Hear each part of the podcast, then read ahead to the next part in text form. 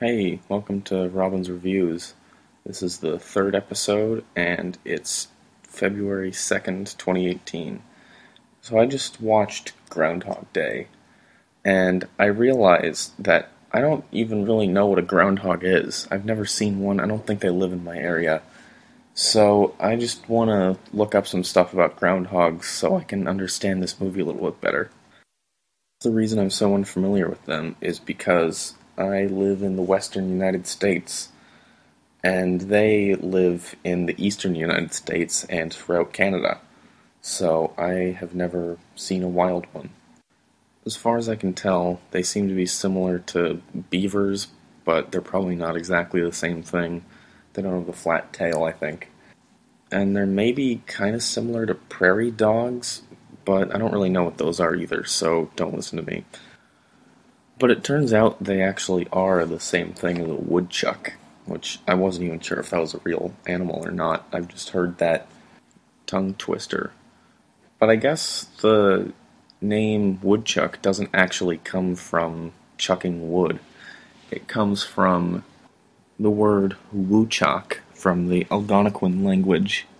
Another name that's sometimes used for it is woodshock, which just sounds like another way to anglicize that word. I guess it's also called ground pig, whistle pig, whistler, thickwood badger, Canada marmot, monax, moonack, weenusk, red monk, and souffleur, or however you pronounce that in French.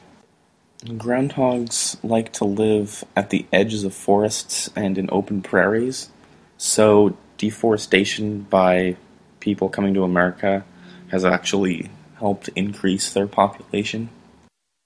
So maybe it's hard for them to dig holes through a bunch of tree roots. They're often eaten by wolves, cougars, coyotes, foxes, bobcats, bears, eagles, dogs, and snakes. So that sounds like not a great life, always being on the lookout for predators. It's kind of unfair because they hardly eat any animals. They mostly just eat grass and berries and plants that they steal off of farms.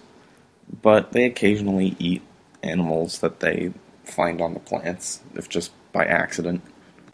They spend a lot of time underground and they hibernate in the winter.